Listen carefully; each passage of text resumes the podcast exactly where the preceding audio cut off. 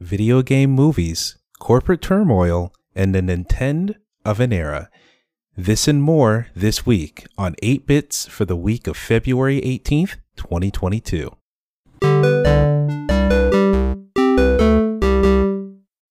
Welcome to 8 Bits, a weekly podcast bringing you 8 bits of video game news fast. I'm your host, Emmett Watkins Jr., sitting in for Frankie this week. Now let's get started. Activision Blizzard CEO Bobby Kotick has donated close to a million dollars to Republican politicians. The new findings come from CNBC, who found Kotick used two secret companies to make the donations. The donations span across the country to groups supporting GOP politicians in the Northeast and Southern states, including Senate Majority Leader Mitch McConnell. Some of the oldest donations found at the time of writing trail all the way back to 2012. On top of his finances, more of Kotick's records may become public as investigators at the California Department of Fair Employment and Housing has subpoenaed any police records involving Kotick and other current and former ABK employees. As reported on by the Wall Street Journal, the subpoena comes as the DFEH continues their investigation into Kotick and the company following the toxic workplace revelations of last summer. After over a year since launch, the next generation update to Cyberpunk 2077 is finally here. In an hour long stream, developers at CD Projekt Red showcased the patch 1.5. The 50 gigabyte update makes the game prettier with all the next gen bells and whistles, such as higher resolutions, frame rates, and ray tracing. New features include a reworked skill tree, purchasable properties, and player customization outside of the initial character creator. Gameplay has also been tweaked, including more clever AI in enemies and more reactive AI with crowds and traffic. Quality of life features include reworked UI elements, a rebalanced economy, improved driving, and hundreds of bug fixes. For players who have yet to play Cyberpunk 2077, a new 5 hour long demo will be available for the next month on all major platforms and Google Stadia. A new studio has emerged out of Poland with some notable talent, the new studio, Rebel Wolves, is being led by Konrad Tomaszkiewicz, the director of The Witcher 3 and co-director of Cyberpunk 2077. Other former CD Projekt Red developers have joined the new studio as well, including talent behind Gwent and the rest of the Witcher franchise. Rebel Wolves is also home to talent from other Polish developer, Flying Wild Hog, the studio behind the Shadow Warrior reboot trilogy and the upcoming samurai adventure Trek to Yomi. Founder Tomaszkiewicz left his position at CDPR in May of last year following allegations of workplace bullying. An investigation ultimately found him not guilty. In an interview with game developer, Tomaszkiewicz says he spent a lot of time working on himself and revaluing his role as a game director. The self reflection led to him wanting Rebel Wolves to be a transparent company and prioritizing fairness, teamwork, and openness. The studio's debut project is set to be a dark fantasy RPG built with Unreal Engine 5. Nintendo is closing shop on their previous generation of gaming. The Wii U and Nintendo 3DS eShops will be closing in just over a year in late March of 2023. Some functionality will be removed in the coming months. Starting this May, users will no longer be able to add funds to an account using a credit card. In August, prepaid Nintendo eShop cards will no longer be accepted. Download codes for games will be accepted until the full store shuts down. Video game archivists online were concerned, noting games like the 3D Classics collections and the Pushmo series could be lost forever. To quell fears, a Q&A portion in the announcement addressed concerns about preservation, citing the library of games available through Nintendo Switch Online's classic game streaming service. Otherwise, Nintendo says we currently have no plans to offer classic content in other ways. The game preservation question has since been removed from the official announcement. The cloud based Pokemon hosting service, Pokemon Bank, will also be shuttered, but we'll continue on without a subscription fee after the eShop's closure for an indeterminate amount of time. And now for a message from our sponsor.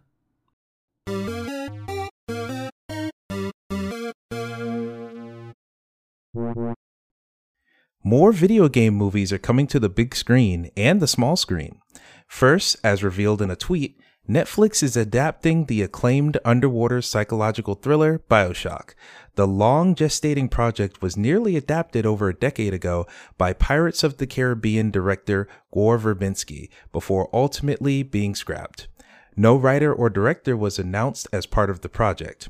In another thread on Twitter, Paramount Plus announced a series of upcoming projects. First, before the release of the second film, a third Sonic the Hedgehog film is already in the works. A TV series focused on Idris Elba's Knuckles is also coming. Also, on TV, the upcoming Halo TV series has been greenlit for a second season before the show's premiere on March 24th. And finally, Amazon has entered into a first look deal with production company DJ2 Entertainment the company attached to projects such as the 2020 Sonic the Hedgehog film and the upcoming adaptation of It Takes Two.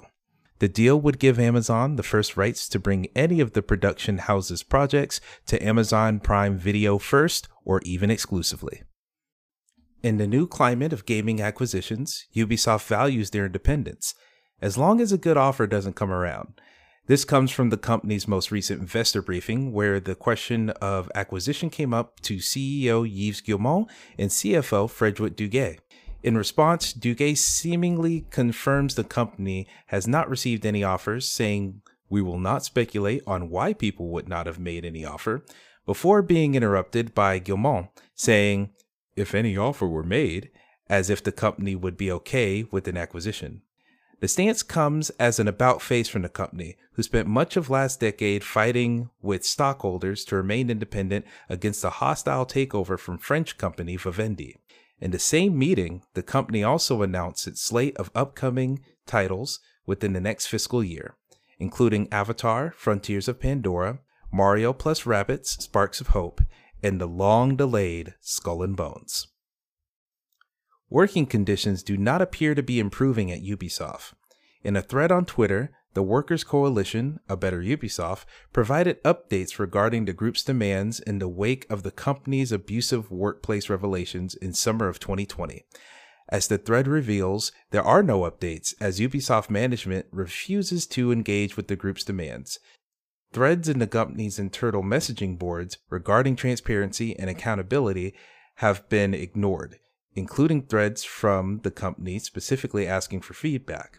The lack of transparency continues in a video discussing the company's latest employee satisfaction survey, where, other than participation and engagement scores, results were obscured with vague statements like, We heard from you and You told us. The video posted just before a weekend was also not accompanied by a post on the message boards to allow employees to discuss and provide feedback. Regardless of the company's response, in over 200 days since the group first outlined their demands, the Workers' Coalition at A Better Ubisoft remains committed to improving the conditions at the company. Sony is offering to plant a tree for every player who earns a specific trophy in Horizon Forbidden West. Dubbed the Play and Plant program, this collaboration with the Arbor Day Foundation will have Sony donating a tree for every player who unlocks the reached the Daunt trophy in the game. Judging solely from the trophy list, since I clearly haven't had a chance to play the game yet, this trophy does come within the first few hours of the game. So it seems like many, many trees will be planted, or 288,000 of them to be exact. That number comes from the number of trees estimated to cover three specific restoration projects Douglas County Forest in Wisconsin, Sheep Fire Private Lands in California, and Torreya State Park in Florida. These projects were picked specifically due to deforestation in these areas, leading to gray wolves being hunted to near extinction in the case of sheep fire private lands, less watershed protection in the case of Douglas County, and wildfire risk in the case of Torreya State Park. Now, of course, there is a lot more work to be done to fully restore the ecological damage being done to Earth, but this is a fun way to keep the ball rolling on that work and I look forward to planting my own tree, so to speak, as I definitely took a day off work to hop into Horizon Forbidden West myself. The promotion ends on March 25th. Looking forward to next week, the next expansion to Destiny 2, The Witch Queen, launches on February 22nd. Psychological thriller Martha is Dead launches on all major systems on February 24th. Enthusiast racing game Grid Legends launches on all major systems on February 25th. Finally, the highly anticipated magnum opus from the acclaimed team at From Software, Elden Ring, also launches on all major systems on February 25th. As for events, IGN FanFest 2022 kicks off on Saturday, February 19th, with announcements for upcoming games like TMNT Shredder's Revenge, Oxenfree 2, and RPG Nightingale. And that's it for this episode of 8 Bits. Thank you for listening. If you enjoyed this, feel free to subscribe on your podcast platform of choice. And to stay updated on the show, follow the official Twitter at 8bitsgg.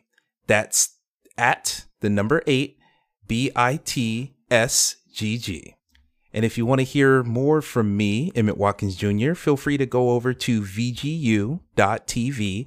That is our site for everything that we do there. We have plenty of video game reviews, plenty of uh, personal articles, plenty of YouTube content as well. And you can also find the several podcasts that we have, including the Players Club podcast, which is the show that I host, a variety gaming show where we have different topics, different impressions on different games, and sometimes, you know, just whatever's popping off in the news as well in a long form podcast. But otherwise, that's it. So once again, thank you for listening.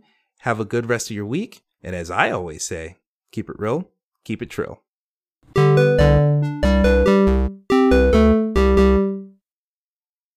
You have to listen to Players Club to understand that reference.